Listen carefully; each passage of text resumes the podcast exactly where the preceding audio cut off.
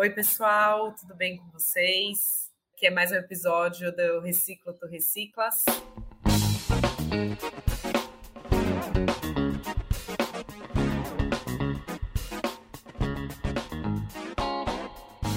Eu sou a Jéssica Dolmite, sou responsável pela área de Jurídico e Relações Institucionais da Eu Reciclo. Sou advogada de formação e hoje estou aqui com a Thaís, Thais é sócia da área ambiental do Bichar Advogados. Ela é sócia desde 2015, possui experiência em consultorias ambientais, condução de licenciamentos ambientais, análise de risco, atuação em processos administrativos em órgãos ambientais, procedimentos investigativos junto a ministérios públicos, representa clientes de diversos setores produtivos, como telecomunicação, energia, óleo e gás, químicos, dentre outros.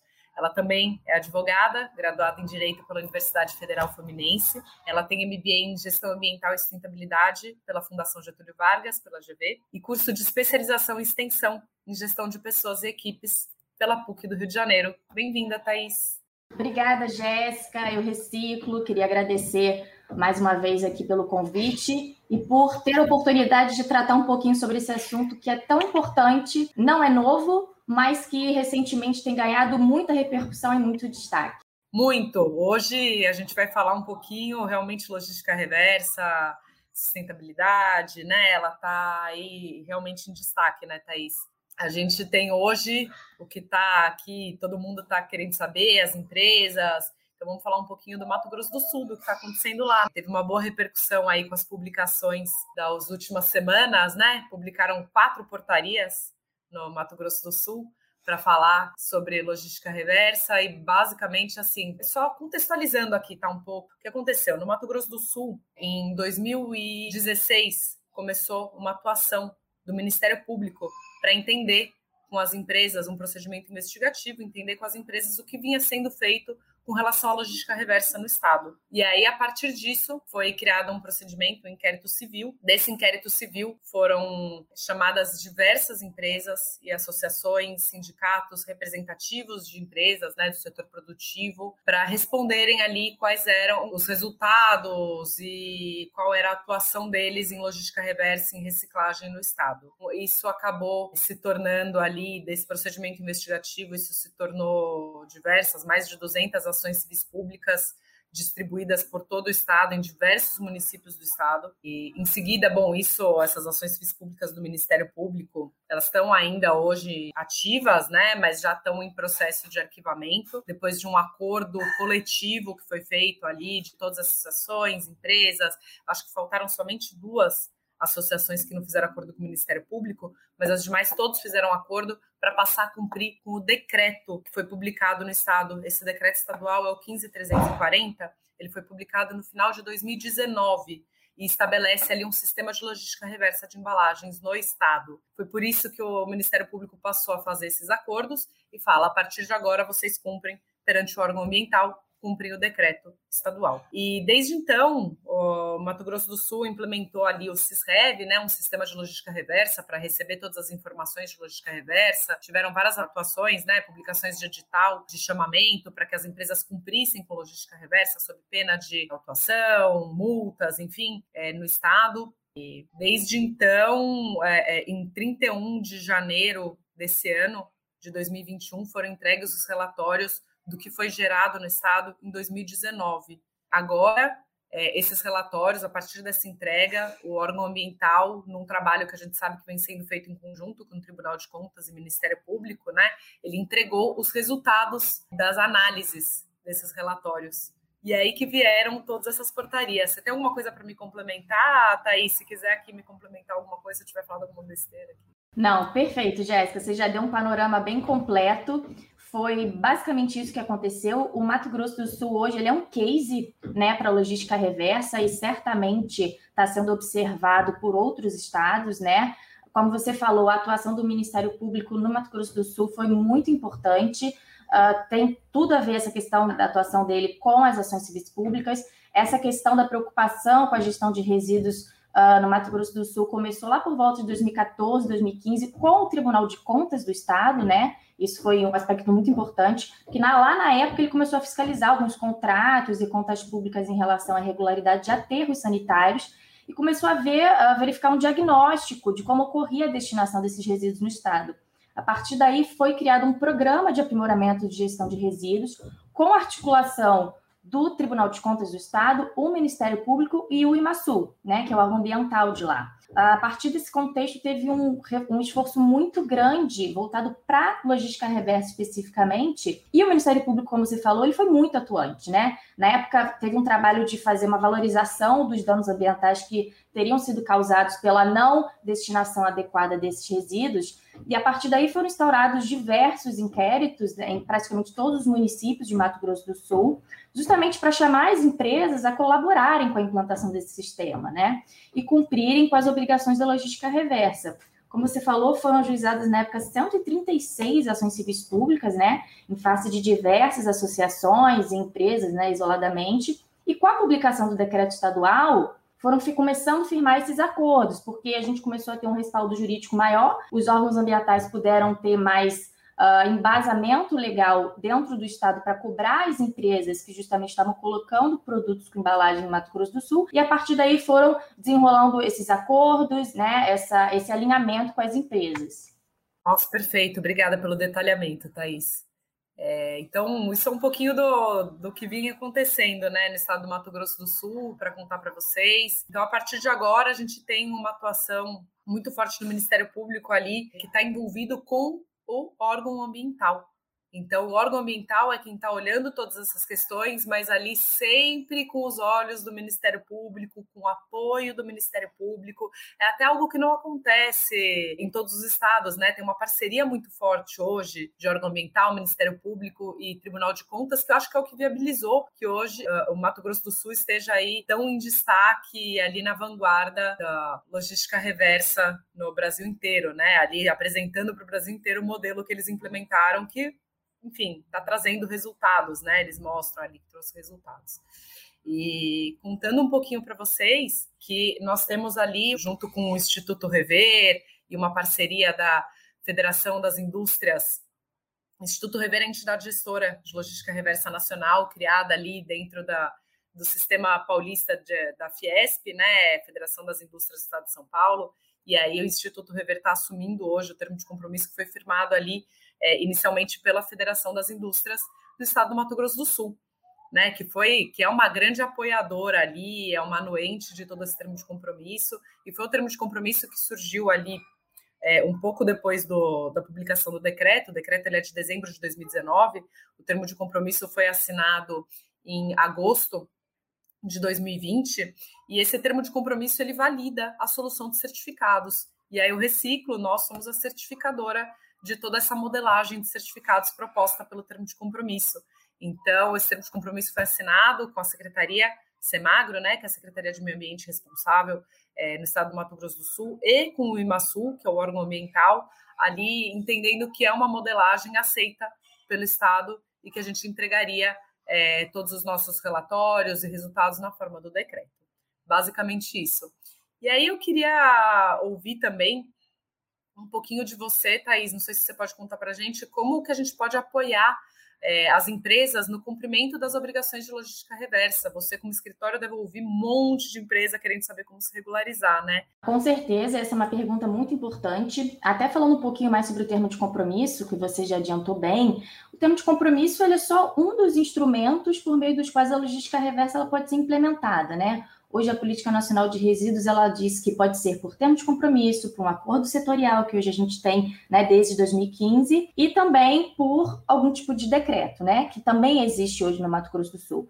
O termo de compromisso é importante porque ele traz um detalhamento maior de como que vai ser o procedimento de implantação dessa logística reversa. Então ele diz como é que tem que ser a coleta, o transporte, a triagem e a comercialização depois dessas embalagens após a reciclagem e traz muito bem ali o, o papel né, dos operadores logísticos que a gente chama, né, que é justamente o, o catador, que é o responsável pela triagem, a recicladora.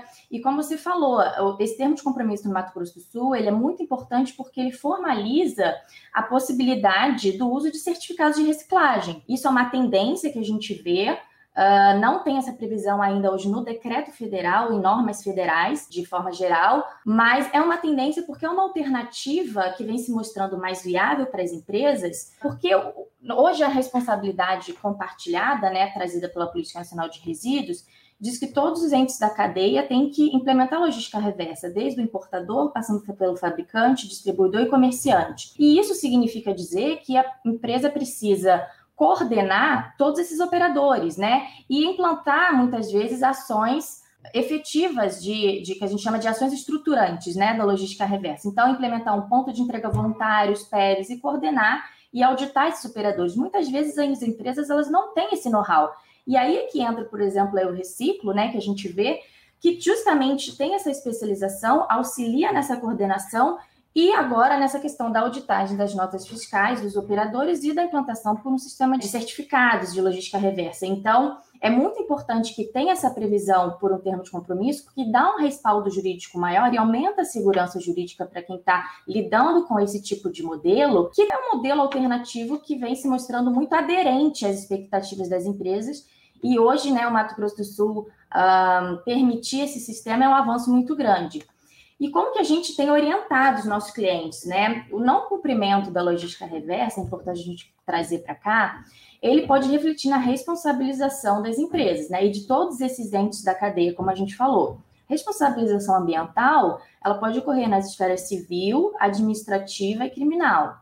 A civil, como já aconteceu no Mato Grosso do Sul, é o ajuizamento de diversas ações civis públicas, né? Compelindo as empresas a compensar eventualmente algum tipo de dano por não ter implementado a logística, indenizações, enfim. O órgão ambiental na esfera administrativa pode multar essas empresas. E hoje a previsão que a gente tem no decreto federal e no decreto estadual é de multa de até 50 milhões de reais. Então são uh, valores muito expressivos. Além disso, que é o que também preocupa muitas empresas, a responsabilidade criminal ambiental. Não só a empresa, a pessoa jurídica, mas a pessoa física, na pessoa do administrador, do gerente, do diretor da empresa, pode ser responsabilizado por crime ambiental, por não cumprir a logística reversa. Então, é um assunto muito sensível. Considerando tudo isso, a gente orienta sempre as empresas a trabalhar no preventivo. O preventivo ambiental é muito importante para minimizar esses riscos de responsabilização. Então, a gente orienta os clientes a fazer um acompanhamento próximo das legislações e das obrigações que estão previstas ali. Hoje a gente vê que é uma tendência a essa multiplicidade de normas. Hoje é o Mato Grosso do Sul, a gente já tem também São Paulo, que é um estado muito atuante, Rio de Janeiro, que também tem uma legislação relativamente recente, agora, recentemente, esse ano, Paraná também começou a legislar sobre logística reversa, Rio Grande do Sul. Então, é uma tendência, né? é um caminho que a gente brinca, não tem volta. Então, é importante que as empresas fiquem atentas a essas novas regulamentações, porque vão ser realmente muitas normas, regulações esparsas, então é preciso entender no detalhe quais são as obrigações cabíveis. Além disso, a gente sempre orienta que haja uma atuação conjunta entre as entidades gestoras, aí o Reciclo, por exemplo, com o pessoal de meio ambiente das empresas e o jurídico. É muito importante que tenha essa relação conjunta, especialmente para mostrar para os clientes, para as empresas, quais são as suas obrigações dentro dessa cadeia, né, que tem todos esses outros entes envolvidos, e dentro da ideia da responsabilidade compartilhada.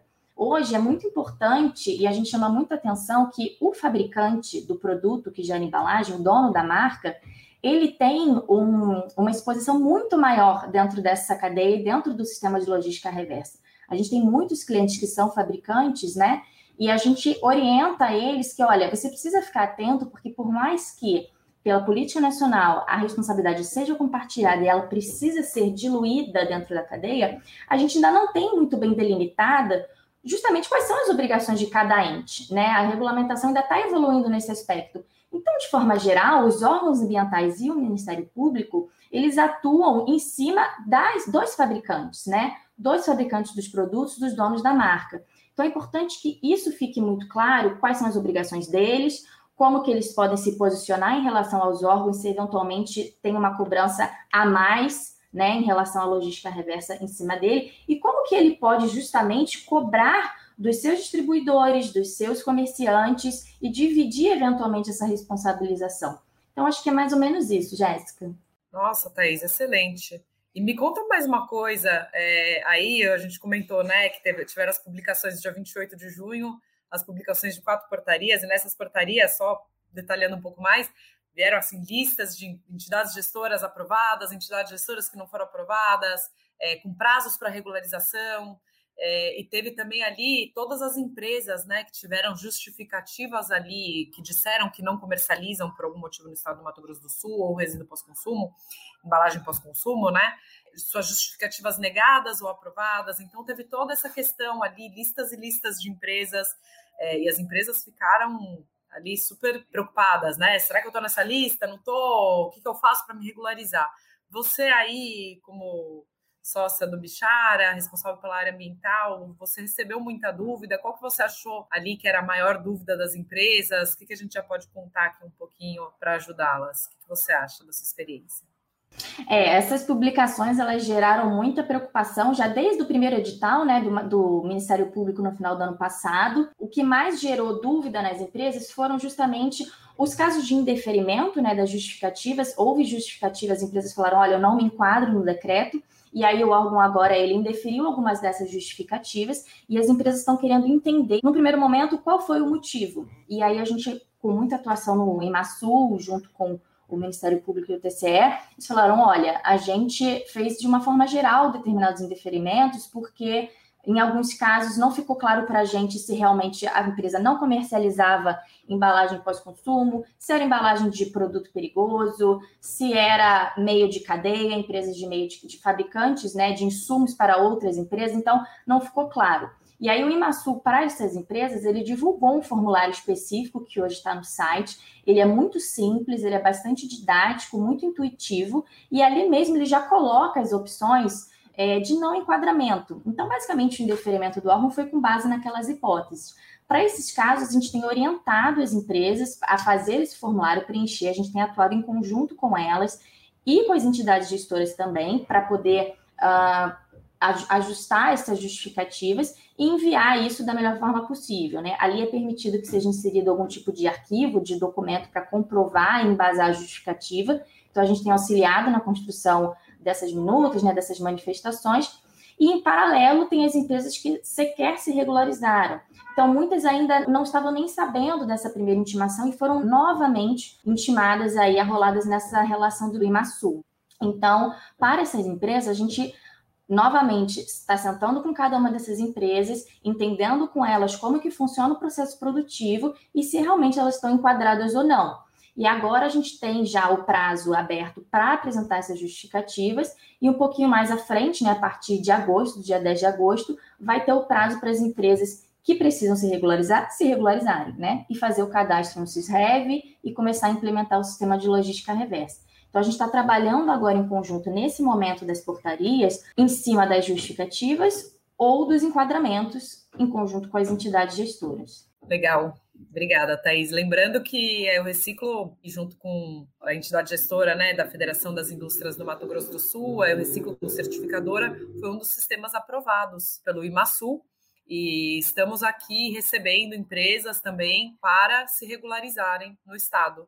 Então, a gente está aqui super disponível, nosso time todo preparado para receber essas empresas, para tirar dúvidas e regularizar de uma vez essas empresas com relação aos dados de 2019, o que foi comercializado em 2019. E lembrando que 2020 já está chegando, né? A regularização de 2020 já é em janeiro de 2022. Já está no meio do ano, né?